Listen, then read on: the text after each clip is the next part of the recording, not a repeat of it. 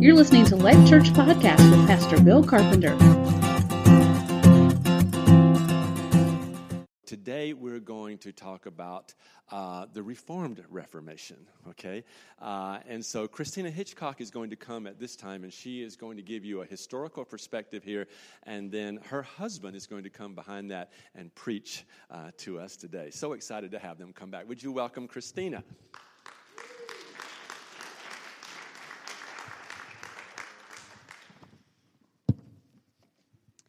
All right. Well, the Reformed tradition centers on the teachings of people like Ulrich Zwingli, John Calvin, Martin Bucer. I don't know if any of those names ring a bell for you, but it's centered in places like Switzerland and Austria, but quickly moved throughout the continental continental Europe and then into the UK.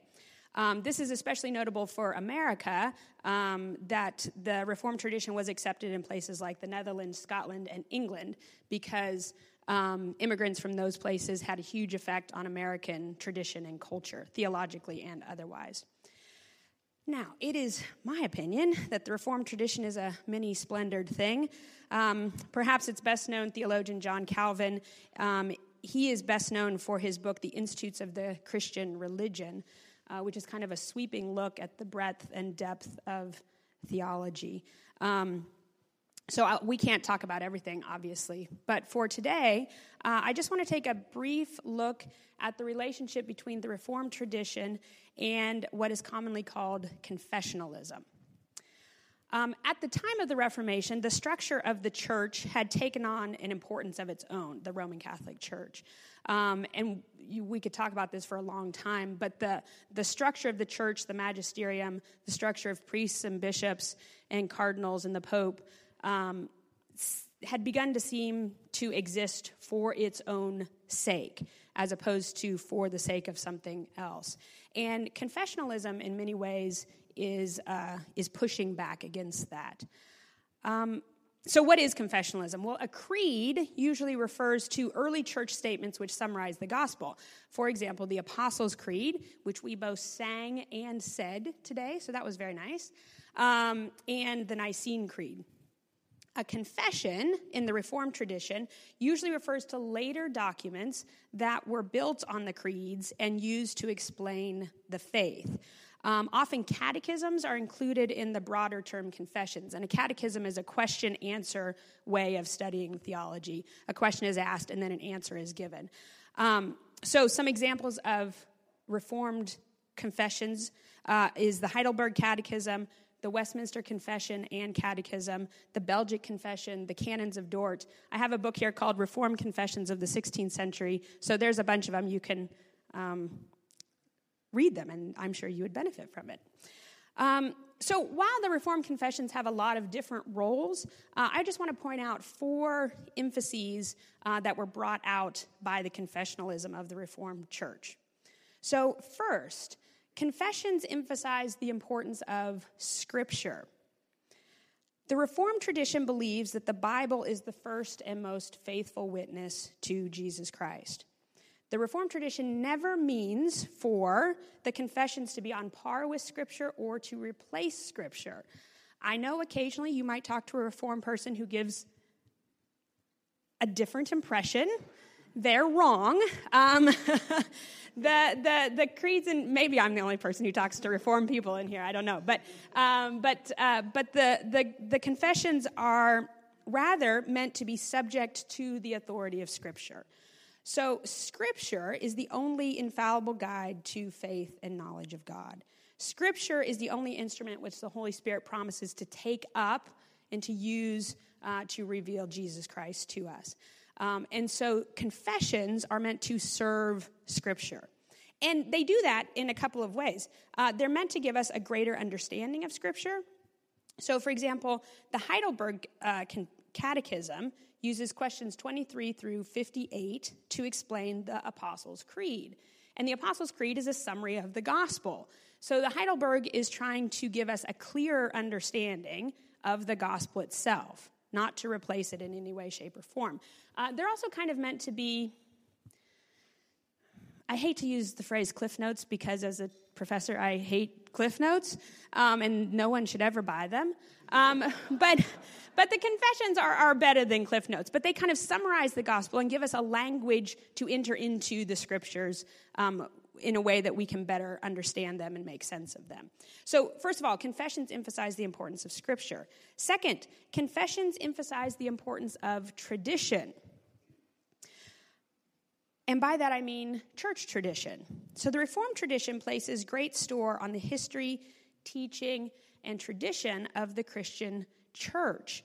And again, um, it can seem otherwise because this is one of the reform part of the reformation that broke away from the catholic church. So one of the accusations often made against all the reformers is that they didn't appreciate tradition. Um, but i think in this sense the reformed tradition is actually very catholic. Um, and we see this in the confessionalism of this tradition. The confessions and catechisms are fruits of the holy spirit who has been leading the church through the ages giving wisdom and guidance and knowledge to the church. And so the confessions are meant to draw upon that ancient wisdom of the church um, and allow the present church, whatever that is, to benefit from the past church. So confessions are meant to be places where the the best work of the church and the guiding and leading of the Holy Spirit are kept safe for future generations. So, again, questions 23 through 58 in the Heidelberg are an, exp- are an exposition of the Apostles' Creed. The Apostles' Creed is the earliest creed we have.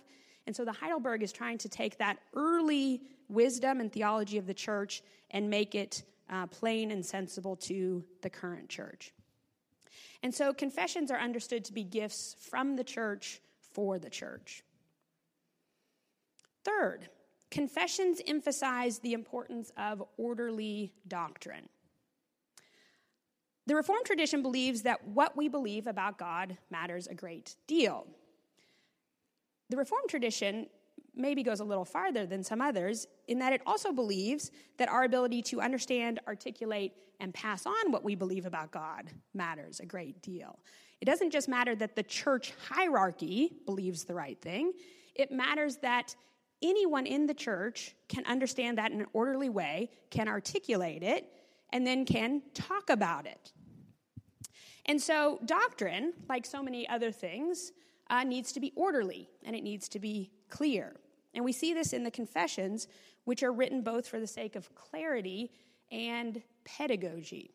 So, clarity, the confessions show the orderliness of God's character and God's work um, by their own orderly articulation of these things. Um, secondly, they're written for the sake of pedagogy. The confessions and catechisms are meant to be teaching tools. Um, for example, when I was a kid, I memorized big chunks of the Westminster Shorter Catechism because that was um, the way that you learn doctrine and you learn about who God is. And I still know many of those questions. Well, many might be too too strong a word. I still know some of those questions, and occasionally they come in handy. Um, and so it's a teaching tool. It allows, and, and many of them, the shorter catechisms were usually meant to teach children, the longer catechisms often were used to teach adults. So the confessions emphasize the importance of orderly doctrine. And fourth, the confessions emphasize the importance of, surprisingly enough, confession. The confessions are called confessions for a reason. The Reformed tradition believes that at the center of being a Christian is the act of confession or the act of worship. And so, confession is the act of recognizing God for who He is and ourselves for who we are in relation to Him. And we see this in the confessions and catechisms of the Reformed Church. So, for example, the first question of the Westminster Catechism says, what is man's, human being's, chief end? And the answer is man's chief end is to glorify God and enjoy Him forever. So this sets the tone for the whole catechism, right? The reason we're doing this is so we can glorify God and enjoy Him. Worship, confession. The first question of the Heidelberg Catechism, which I actually like more than the Westminster, says, What is your only comfort in life and death? The answer is that I am not my own, but belong body and soul in life and in death to my faithful Savior, Jesus Christ. He has fully paid for all my sins with his precious blood and has set me free from the tyranny of the devil. He also watches over me in such a way that not a hair can fall from my head without the will of my Father in heaven. In fact, all things must work together for my salvation. Because I belong to him, Christ, by his Holy Spirit, assures me of eternal life and makes me wholeheartedly willing and ready from now on to live for him. And um, isn't that a lovely thing to teach your children in their first Sunday school lesson? What is your only comfort in life and death? that I belong, body and soul, in life and in death, to my faithful Savior, Jesus Christ. Um, and that that draws us to worship. That confession leads to worship. And so the confessions are given such a name, confessions, in order to recognize that God has given us the good gifts of Scripture, church tradition, and orderly doctrine so that we might know and love Him. They are not there for their own sake. Scripture is not there for its own sake. Church tradition is not there for its own sake. Orderly doctrine is not there for its own sake, but always so that we might have the privilege to confess that Jesus is Lord.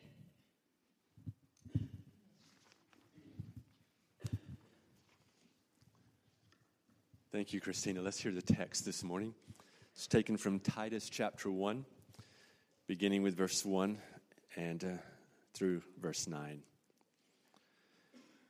Paul, a servant of God and an apostle of Jesus Christ, for the sake of the faith of God's elect and their knowledge of the truth, which accords with godliness, in hope of eternal life, which God, who never lies, promised before the ages began and at the proper time manifested in his word through the preaching with which I have been entrusted by the command of God our Savior. To Titus, my true child in a common faith, grace and peace from God the Father and Christ Jesus our Savior. This is why I left you in Crete, so that you might put what remained into order and appoint elders in every town as I directed you. If anyone is above reproach, the husband of one wife, and his children are believers and not open to the charge of debauchery or insubordination. For an overseer, as God's steward, must be above reproach. He must not be arrogant or quick tempered, or a drunkard, or violent, or greedy for gain, but hospitable, a lover of good, self controlled, upright, holy, and disciplined. He must hold firm to the trustworthy word as taught, so that he may be able to give instruction in sound doctrine and also to rebuke those who contradict it. The word of the Lord.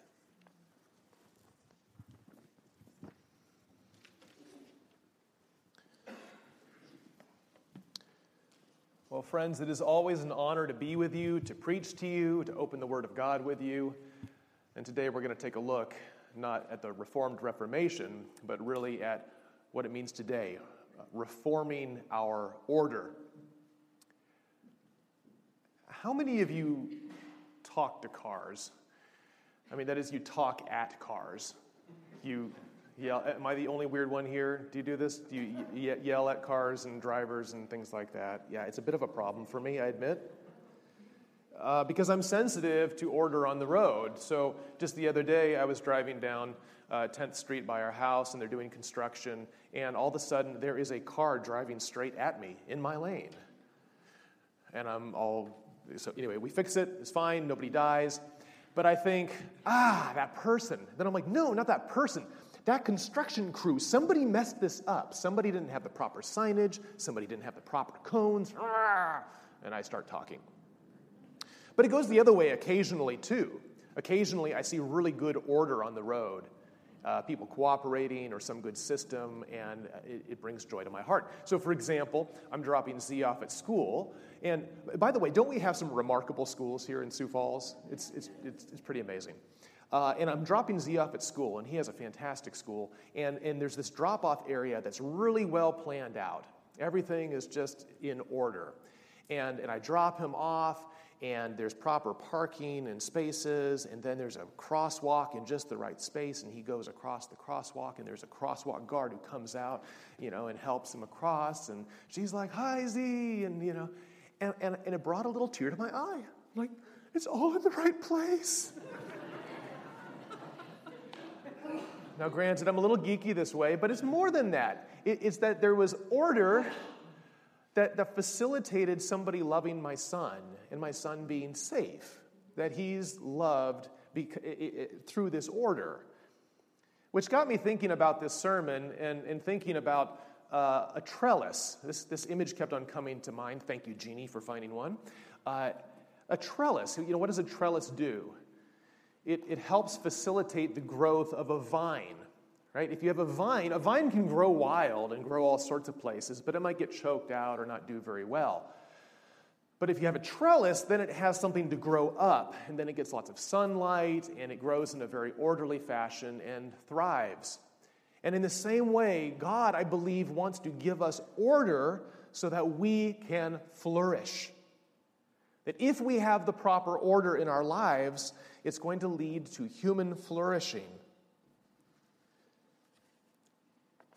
That's why we're concerned about this.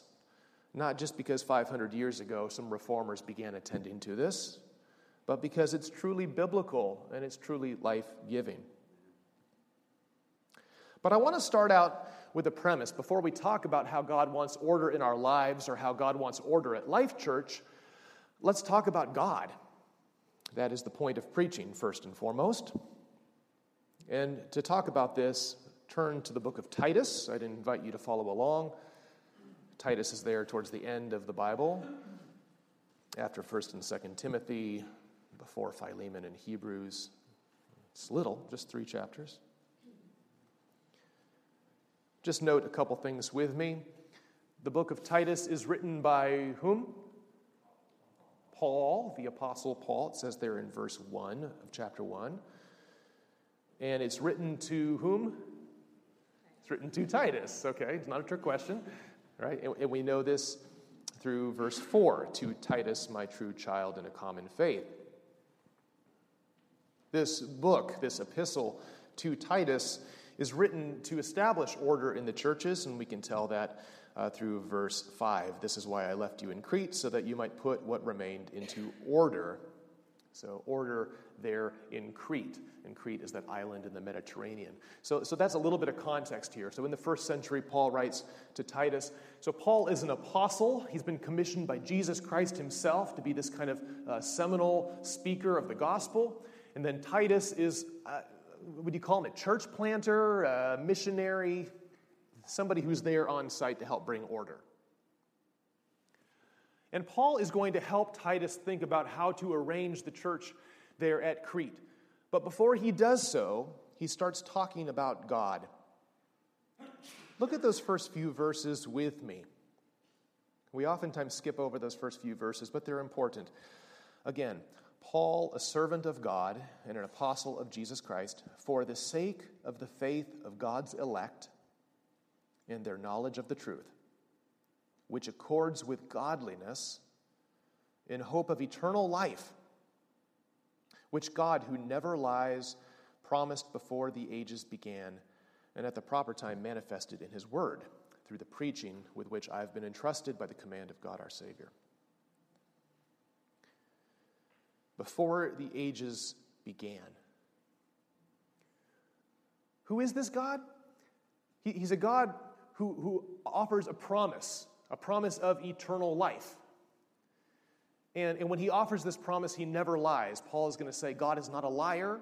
This God is good, he's truthful, and he's a God who cares about life, eternal life, all these things. But, but when did God start caring about these things?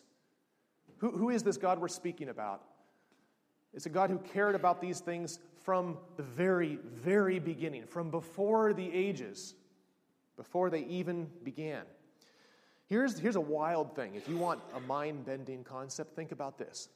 Before God created, God made a plan of salvation. In some significant sense, before creation, you have salvation. Redemption precedes creation.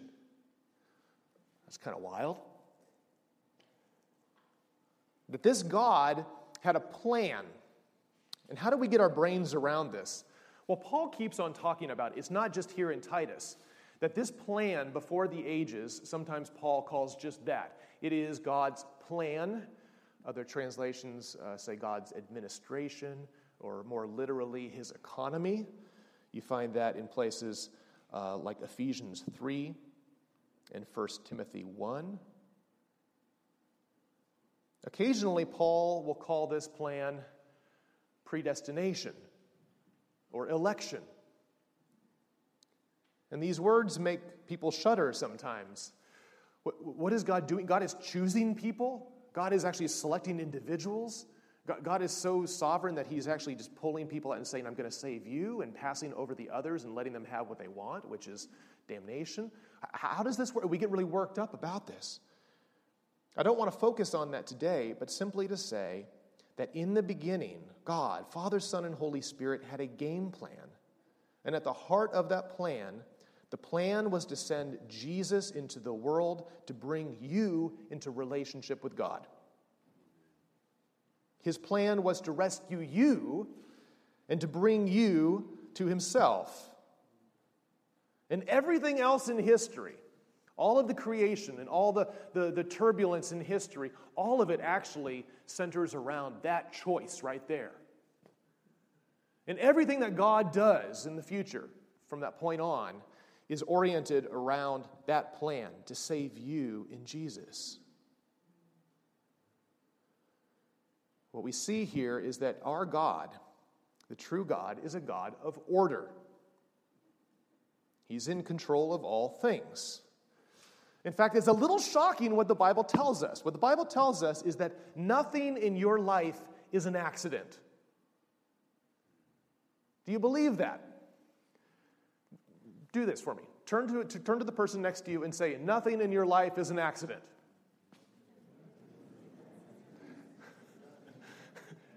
Do you believe that? Okay? Your brother or sister is telling you this. God is telling you this. It's pretty hard to believe, isn't it? Because you rarely see it in the moment. Because in the moment, things happen. Somebody cuts you off, and you're like, oh, that could not have been on purpose. I mean, God, that person may have intended it for evil, but God didn't. I mean, that, is God in that? St- yes. God is in control of all these things. Nothing in your life is an accident. You may never see it in the moment. You, you'll never see the full sense of everything until Jesus comes back. But God really is orchestrating it all, using the hard things, even the dissonant things in life, to make a symphony for you. God is doing all things to work toward your salvation. And if you don't believe me, then believe Romans 8:28. We know that for those who love God, all things work together for good for those who are called according to his purpose. All things work together. Because God is a God of order, and his order is love. Understanding that God is a God of order, let's see how the gospel leads us, leads this church even, to express order. We want to be like God, amen? We want to follow his lead. So if God is a God of order, then what does our church need to be? It also needs to be ordered. And Paul begins laying this out. In light of God's purposes, in light of God himself, there's going to be order in the church. And there are three different expressions, I think, that we can get from the text here. And I want to follow the text as closely as possible by looking at three types of order A, orderly belief, B, orderly behavior, and C, orderly governance. And I'm still so reformed. This is terrible. I always have three points. Like, it's, it's, like a rule. Like if you become a Calvinist, you have to have three points for everything, right? You know, I proposed to Christina in three steps. Like I, I, I don't. The church is to be ordered. First of all, orderly belief. Christina did a fine job expressing this, but let me follow up on it. Paul is an apostle, this is verse 1, for the sake of the faith of God's elect and their knowledge of the truth. So, Paul then is preaching the gospel for the faith of God's elect and the, their knowledge of the truth. I think it makes most sense to run those two things together. Faith and knowledge are joined In this case, we see that again in Ephesians 4:13. Paul preaches the gospel of Jesus so that people may believe God, or alternatively, that they may know the truth of God. And, and it's, it's, it's, a, it's a faith that is objective. It's not a kind of believe whatever you want to believe. You hear this today. People say, oh, you're a person of faith, as if any kind of faith is just good enough faith. But we're not talking about that. We're talking about the faith, believing in this Jesus. Every Christian is to believe this, to assent to this. That is, to trust the same Lord. In, fact, in verse 4, you see this to Titus, my true child, in a common faith, a shared faith. Paul is writing to Titus to make sure that everybody is believing the same thing. Uh, not micromanaging all the beliefs, but making sure there are some central beliefs that are the same. And Paul calls this sound doctrine. Repeatedly in the book of Titus, Paul tells the young pastor to make sure he and others are teaching this sound doctrine. For example, in verse 9, he, an elder, must hold firm to the trustworthy word as taught, so that he may be able to give instruction in sound doctrine and also to rebuke those who contradict it. It's especially important for elders. But it's not just talking to the elders. Uh, Paul talks to all of us. In fact, if you go on, you find sound doctrine occurring for the rest of the church, too. We're supposed to believe those core things and to have that theology right, this belief about God right at its core. People are supposed to believe the Bible, but, but it's not just. You realize that calling yourself a biblical Christian is a good thing, but, but it's not just about reading the Bible or believing some biblical things. In fact, Paul is not talking about that here. The Bible, as such, wasn't gathered and formalized until the 300s. There were scriptures, but really what Paul is talking about here is that we are supposed to have a common faith. The core beliefs are to be the same, with the scriptures, of course, always informing that. We're supposed to know the same things, believe the same things about the gospel, God the Father, Jesus, the Holy Spirit, and the church, salvation, and the end time. And I know from experience that this matters. It's not just because, I mean, there's a reason why I'm a teacher, uh, because I think this stuff really matters. Chaos can ensue if you don't have some core beliefs that everybody subscribes to. I remember when I went to college, I was 18 years old passionate for Jesus, and I met some other people, freshmen, they were 18 years old, and they were passionate for Jesus too, and they were, all, they were, they were super hormonal, I mean, holy. And, and we got together and we said, hey, let's, let's, let's start a prayer club. And so we did this, and we started praying together, and, and we got really excited and worked up, and we thought God was calling us to share this. So we began sharing this, and we, we came up with a name Revival Fellowship. We're going to help revive this school and it, and it seemed to be working, you know. Uh, sins were being exposed in our lives, and, and we were learning about God and studying the Bible, and then more people joined us, and then we had a couple of events that drew hundreds of people. We're like, whoa, it's a revival, it's happening. It was amazing. And it was amazing. But we never really found our center in terms of what we believed or what our mission was. And, and then what happened was this our vice president dumped our president they were dating, so our vice president, uh, a, uh, a, woman, uh, dumped the president, and then all hell broke loose, uh, as you might expect. But even before that, the, the, we, did, we hadn't really settled on the, the, thing, the things that really mattered. And so when, when, there, when some initial power struggles came up, people would say this, like the president would say to me, he's like, well, I hear you saying that, but, but do you have spiritual discernment? Uh, I don't know, do I? Well, tell me, I mean, did, did, does that come from an apostolic authority? Uh, what's apostolic authority? Like, I had never heard that term before. You know, and you start throwing things around. They're like, well, that's a word of wisdom, but is it a word of knowledge too? I don't know. You know, like all these, all these terms are being thrown around and they're very weighty, but do they really matter, those, those terms? Did we really have a center? And then, of course, things blew up and the whole revival fellowship uh, collapsed. God used it for a time, though, I think. But this is why orderly belief really matters, so that you can have a sustained ministry for the sake of Jesus.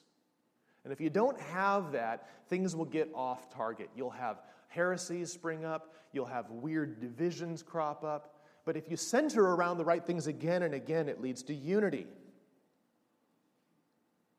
And this is what Christina was talking about. People like Heinrich Bullinger and Martin Bucer and John Calvin and others are all calling people to a common faith, a common statement. You can rally around these confessions the Westminster Confession or the First Helvetic Confession or the Belgic Confession or the Heidelberg Catechism. And guess what? While we don't hold to all those confessions here and we don't quote them very often here at Life Church, we do have some statements of belief, don't we? Okay? We, we uh, do things like subscribe to the Apostles' Creed and we read this out loud to remember what we believe. We have a statement of faith. You can see that online. But it goes beyond that. We have a mission statement. And on top of the mission statement, we have a vision statement, which kind of gives the broad sweep, our vision for the next five years here at Life Church. And those statements help to unite us. And this is important because it may come, uh, uh there, there may come a time where somebody says, So, what's so special about Life Church?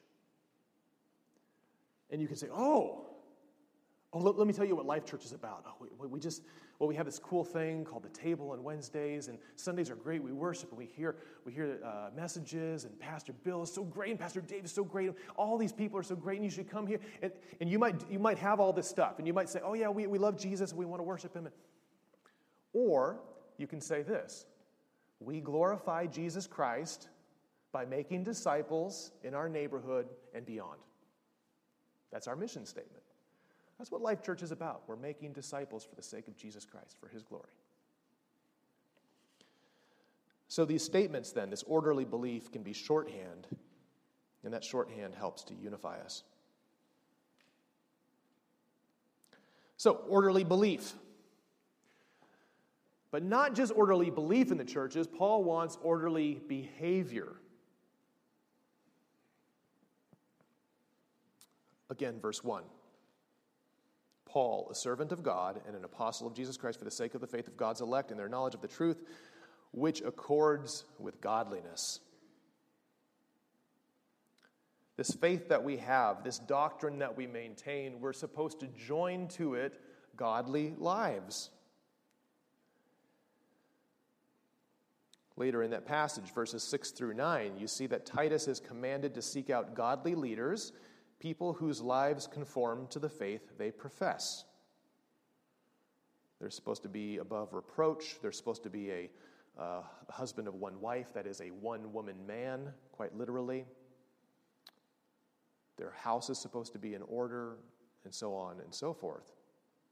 That these things matter, that, that our elders' lives should exhibit the discipline, the patterns, the worshipful lifestyle that Pastor Dave talked about last week. In fact, the whole book of Titus is packed with moral instruction for the church at Crete. Now, Paul seems to think that the Cretans can be reformed, that their behavior can be brought in check,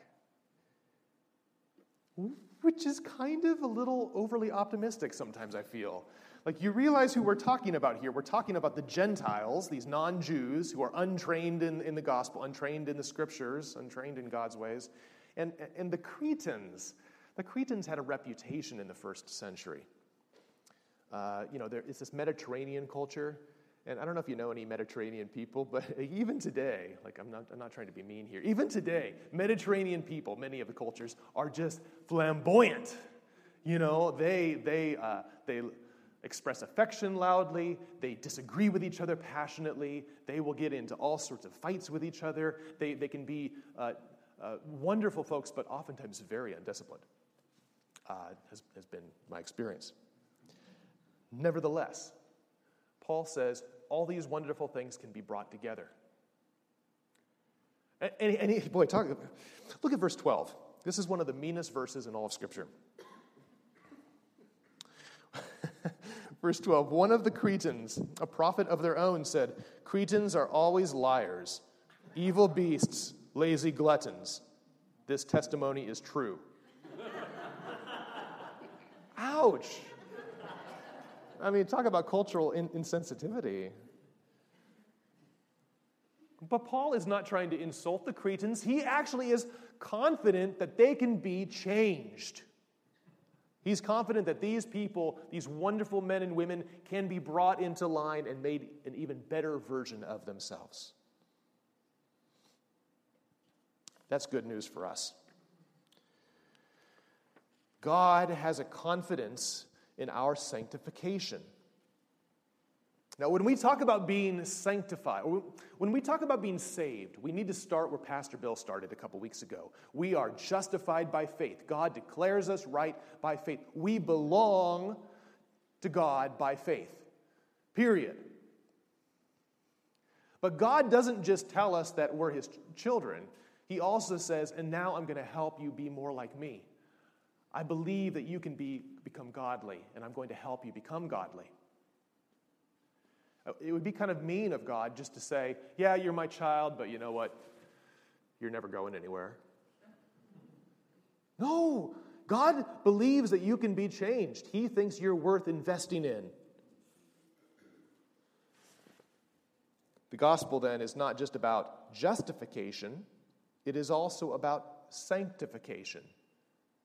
If justification is being declared righteous, Sanctification is about actually being conformed to the image of Christ.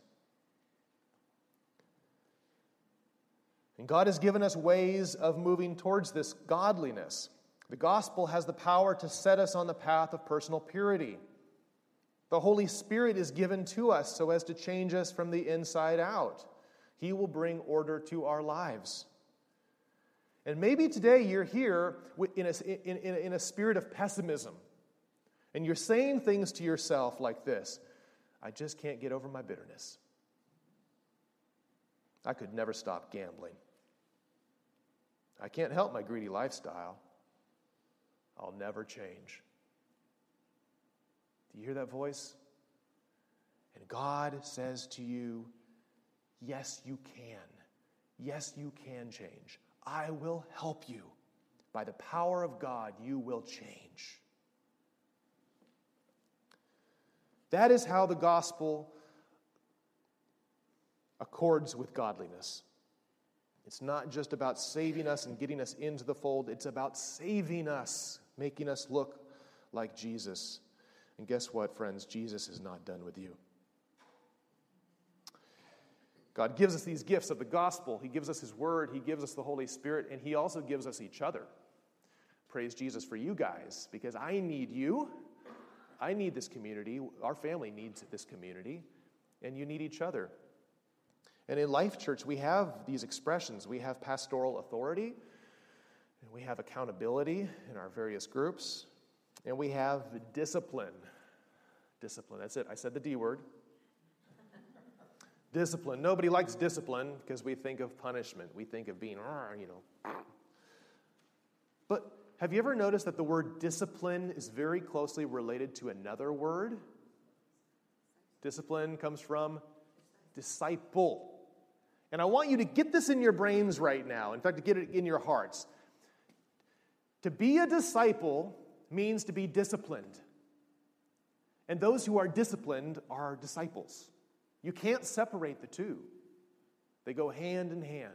In fact, uh, among the Reformed confessions, you have the Belgic Confession, and it asks the question what are, what, what are the marks of the true church? Uh, and, and, the, uh, the correct answer, according to the Belgic Confession, is that, well, there are three marks. You need the pure preaching of the gospel, you need the right administration of the sacraments, and you need the use of discipline. If you want to know what the true church looks like, look for the use of discipline. To put it kind of harshly, the Belgic Confession is saying that if you go to a church and you can't find anybody being held accountable, is it really a church? Church is discipline because churches care about making disciples. You know, and, and so the next time that you need discipline, that you need to be shaped, and discipline can be encouragement too, by the way. But the next time somebody gets in your business here at Life Church, just say, Thank you, Jesus, because this person is helping me become a better disciple. Martin Bucer says that discipline exists so that God's people are deprived of nothing which contributes to their continual growth and increase in godliness. Amen to that. All right, so what are our points so far? God cares about our order. He wants to order our beliefs, but also to order our behaviors, right? And then he also wants this third point. He wants to order our governance. Ordering governance. When Paul writes to Titus, the first thing he goes after is putting things in order in the form of elders. This is verse 5. That's why I left you in Crete, so that you might put what remained into order and appoint elders in every town as I directed you. Elders then become this sort of uh, primary way of ordering a church. In verse 7, it says, For an overseer, and some people in Christian history have said, okay, so there are elders and then there are overseers. An overseer must be like a super elder or a super pastor or a bishop, even. But that doesn't sound right to me. Just looking at the grammar of this text, you can see it in the English here. For an overseer. Uh, Paul is continuing an idea, or he's building an idea on the idea before. That is to say, an overseer is the same thing as an elder. Elders are overseers, and overseers are elders. So we don't have bishops then. We don't need bishops. We don't need archbishops or a pope. We don't need the steep hierarchy. Rather, we need to have a number of people who are here governing, governing together. But notice, here's what's most important for us appoint elders, plural. Do not just appoint a pastor. Don't just appoint one elder, rather, appoint elders. This really matters, this plurality, this, this uh, number of elders, because Titus is not supposed to be a monarch. Paul himself is not to act as pope. A church is never supposed to have one leader. Uh, or you might say, yes, a church is supposed to have one leader Jesus. That's it. You know, you want to talk about who is our head? It's Jesus. Um, but if that's the case, then who are our leaders? Well, they need to be multiple people. Governance should be shared, is another way of saying it. Why is it so important to have multiple leaders? Well, you might say two things, positively and negatively. Positively, you want to have multiple leaders because the Holy Spirit has filled lots of different folks. In fact, the Holy Spirit has filled all believers, so you all have a role in the church. But the Holy Spirit has equipped a number of people, not just one person, to minister to the body in, in a leadership capacity. This is very cool. We are so blessed at Life Church, aren't we? It's ridiculous how blessed we are, how many uh, people the Holy Spirit has equipped for leadership. So, positively, we do this because we see in passages like Numbers 11 and 1 Corinthians 12, the Holy Spirit falls on lots of people to lead. Negatively, we need lots of leaders because, how to say this? Because Christian leaders sin occasionally. I know, dirty little secret. It's true, Christian leaders still sin. So we need multiple leaders and multiple types of leaders to, to provide checks and balances, to be able to keep each other honest. John Calvin says this in his Institutes Because humans are weak and sinful, it is safer for a number to exercise government so that they may help one another. And if someone asserts himself unfairly, there may be a number of examiners and masters to restrain his willfulness. We need multiple leaders. And when you go back to the 1500s with this Reformed Reformation, all these churches throughout Europe and England and Scotland, what they were saying is that there need to be different types of leaders in the same church. So the medieval church then had this kind of line of deacon, priest, uh, bishop, archbishop, pope, and a very steep hierarchy. And the Reformed Reformation said, let's squash that hierarchy, but make sure there are lots of people in charge. People like Martin Bucer and John Calvin taught that there need to be four classes of leaders, and they identified pastors, elders, deacons, and teachers. Those were their four categories, uh, four different roles that could be played. And that's how churches should be run. And there should be multiple pastors, elders, deacons, and teachers, ideally. That's what well ordered government looks like. And some of you go, oh, that kind of sounds familiar, even outside of the church. Because in our U.S. government, what do we have? How many branches do we have? And does any one branch get to rule the others? No. Well, they can try, don't they, huh? right? But the checks and balances. Well, guess where that idea came from? It came from Presbyterianism, which in turn came from the Reformed Reformation. Okay, checks and balances are really important. And but, it, but it's more than just you know, creating checks and balances. It, it's about creating unity. In the end, it's saying God has blessed us with His grace, blessed so many people with the power to lead, and let's honor each other and bring things together. And that's, in fact, what the Reformed Reformation is, is so admirable for. If Life Church can learn anything from it, is that all this order is for the sake of bringing people together. In fact, the Reformed Reformation, more than any other Reformation that was going on in the 1500s, believed in the Catholic Church. That is, they believed the church could be united and unified and made uniform in all the healthy ways. They believed in a Catholic church, a small c, small c Catholic, which means unified or uniform. It really is possible to pull churches together. And you can do this by having lots of leaders who respect each other. That's a key part of it.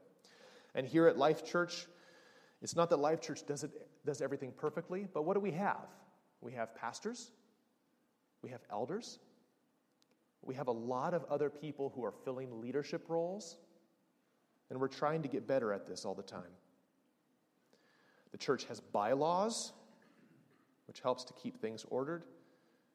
And we have accountability to other Christian groups that we're working on right now. We're trying to find ways to not just make Life Church totally hermetically sealed and autonomous. We want to keep accountable to other people, other leaders, other churches, for the sake of unity and for the sake of flourishing.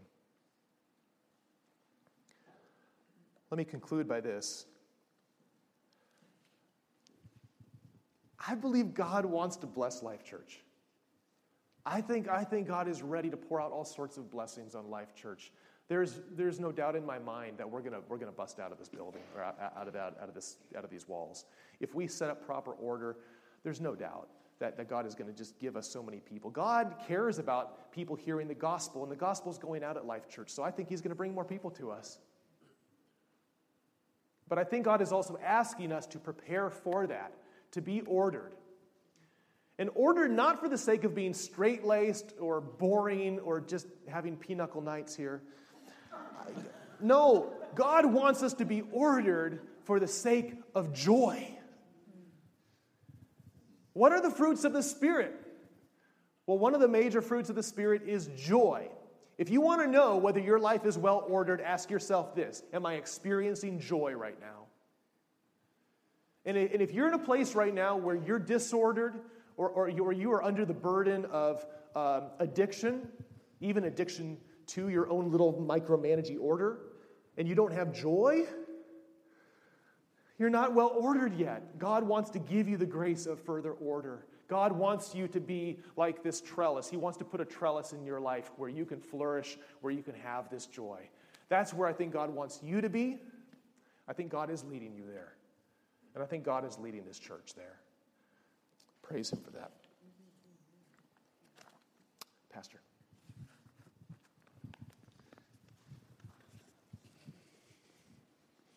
Thank you, Nathan. Would our prayer team, would you please just come on up with me and stand with me up here at the front this morning as we are getting ready to close this service? I believe this is a really timely word for Life Church today. And hopefully, you and I are sitting here with a good sense that God is a God of order. And that order allows us to flourish, it allows us to, to, to grow. You know, in the book of Genesis, it begins with chaos. There is no order, there's darkness, and it's brooding. But it says that the Spirit of God comes and speaks order, sets the seasons into place, sets the days and the hours into place, creates the animals, the fauna, flourishes, the earth does.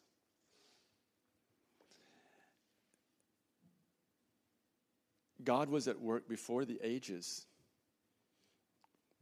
Nathan referred to that from the passage that the promises of God were from the ages before they existed.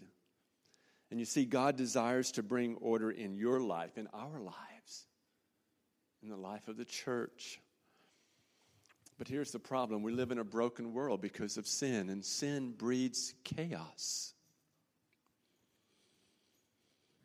Out of sin comes brokenness. But you see, God, even before those foundations of the world began, had a plan. A plan that would speak into this chaos, this brooding darkness, this disorder, this inability to flourish. And so, at the proper time, God sent his son, Jesus Christ. And when Jesus came, Jesus lived, and Jesus taught, and Jesus died. But out of God's plan and God's order, on the third day, he arose from the dead. He was resurrected out of death and out of darkness and out of chaos and out of bondage for you and I.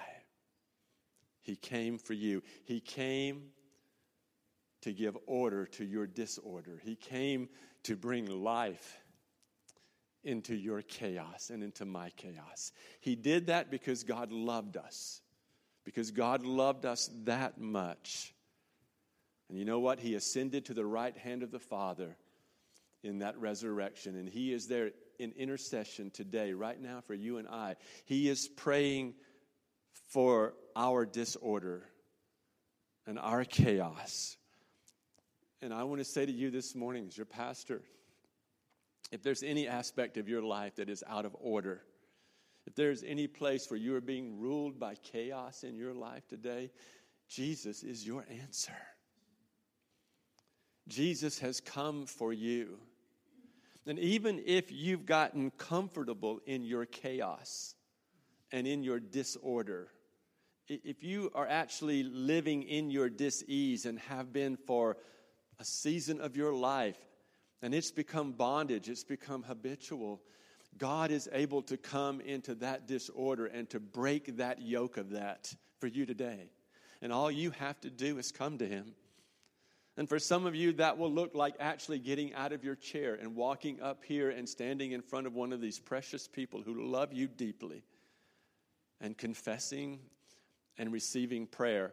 For some of you, it just simply means sitting in your chair and quietly waiting on God's Spirit to speak order to you and bring revelation to you.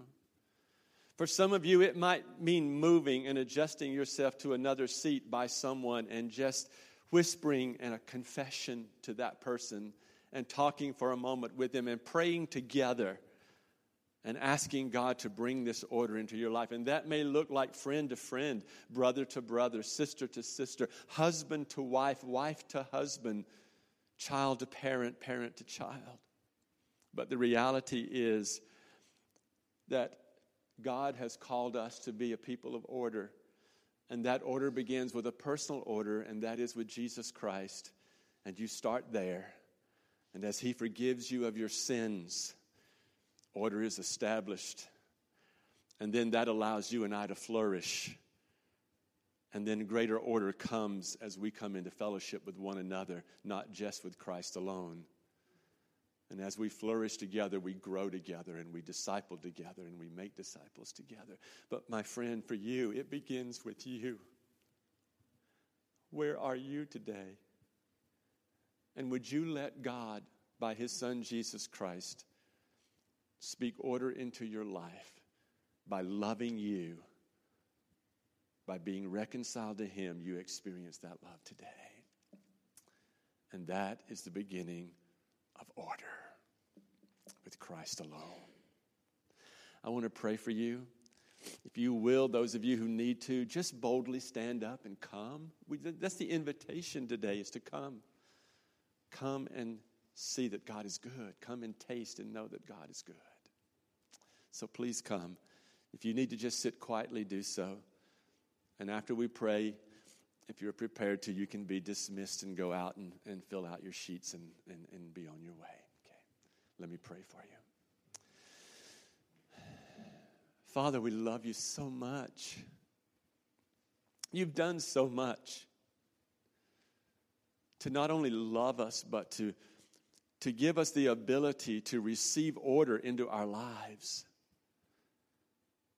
And you've created and established order around us that we may flourish.